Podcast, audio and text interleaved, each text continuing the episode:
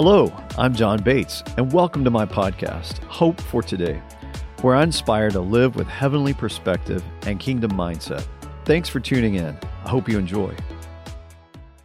Welcome to Talks with John. Today, I'm in the book You Are What You Eat Fruit for Your Soul. This is a new book I wrote. You can get it on Amazon or johnbatesministries.com. Today, we're going to look at the fruit of goodness, and I have chosen a fruit to go along with it the orange.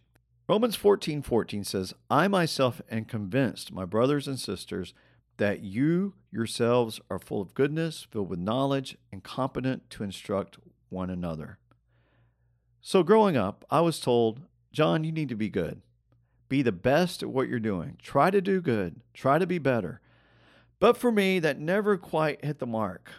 When I was in my early 20s, I was on staff at a church, and I really wanted to be a good person. But in fact, I wasn't being very good. I was being duplicitous.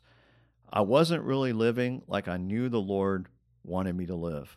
One day, a lady came up to me and said, Oh, John, I wish my kids could be like you. And I thought, No, you don't. But I just stood there and smiled, and she said, Yeah, I'll watch you, John. You're as pure as the driven snow. Well, obviously, this lady was not operating the gift of discerning of spirits because she couldn't see that I was a person trying to be good but manufacturing false goodness. Paul wrote in uh, Galatians, I say, walk by the Spirit, and you will not gratify the desires of the flesh. The desires of the flesh are against the Spirit, the desires of the Spirit are against the flesh. For these are opposed to each other to keep you from doing the things you want to do. But if you're led by the Spirit, you're not under the law. That's Galatians 5 16, 17, and 18. So, do you walk by the Spirit or do you live in the flesh? It's really not possible to say, I'm a little bit of both. So, let's go back to me, my early 20s. Was I a little bit of of God and really living for Him, or was I a little bit of flesh? You know, it's kind of like uh, Donny Marie Osmond used to sing a song. I'm a little bit country. I'm a little bit rock and roll. No, you you can't. Those don't mix. It's like oil and water. You can't be a little bit of God, a little bit of the flesh, and say I'm really both. You're going to be one or the other. If you walk by the Spirit, it is guaranteed you will bear fruit. You may say, "Well, I don't see it in my life." Keep praying in the Spirit. Keep spending time in the Word. Keep doing your devotions every day. Keep Christ first. Let's talk about the, the fruit orange. Oranges are good for you. I chose the orange because of our association with goodness. It's chock full of vitamins and nutrients, vitamin C especially. Oranges help to reduce inflammation, they lower blood pressure, they can aid in protection from cancer, heart disease, and diabetes. They're good fruit. Do you know man's goodness comes from God? Humanism teaches that man is inherently good, and the Bible teaches that man is inherently evil. I've taught this before from the pulpit and received pushback because of my stance. I hear things like, You're not encouraging enough, Pastor. I need you to build me up. You know what they're saying? Make me feel good about myself. When really, self is selfish. We need to feel good about God in us. Let's look at the story of the Good Samaritan. In Luke 10:33, it says a Samaritan as he journeyed came to where this beaten up man was, and when he saw him, he had compassion. There was a man traveling to Jericho, and he was accosted by robbers. They beat him, took everything, left him for dead. And here was this Samaritan a mixed race man that was looked down upon by the Jews, who came uh, up to this man that was laying there dying. And when he saw him, he had compassion on him. You know, you can be religious and not have goodness. You can go to church and not have the goodness of the fruit of the Spirit in you. We need to learn from the example of the Good Samaritan.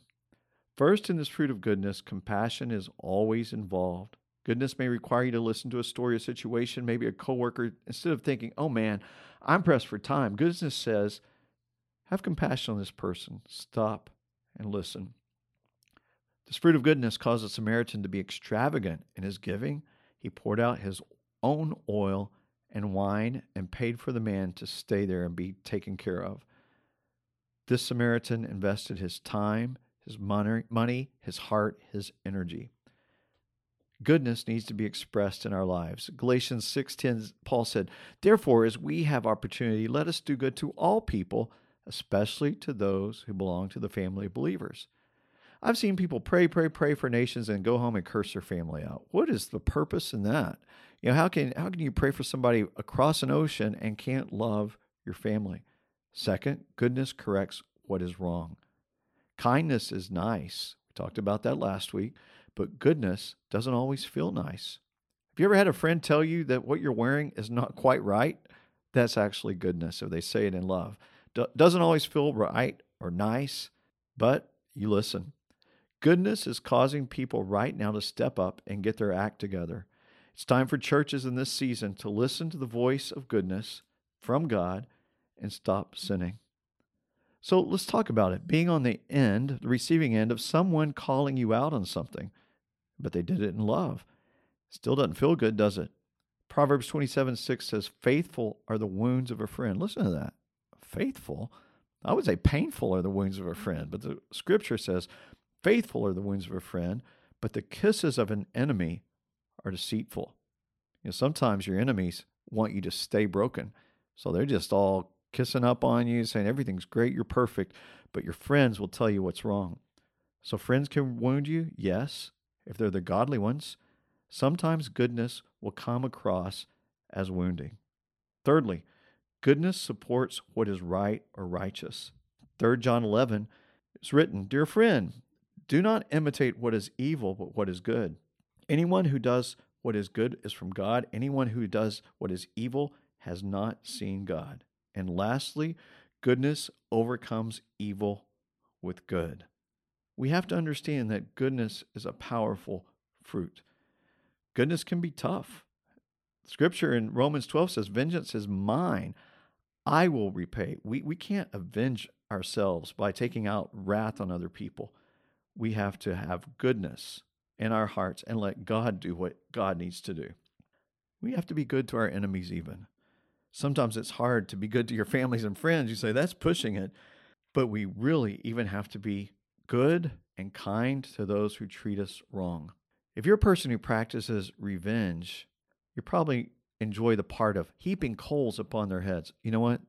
Let God do that through you in a, a way that only God can do it through goodness. It's not you manufacturing of how I'm going to get back on or they'll wish they never would have done this or taking glee when they're suffering.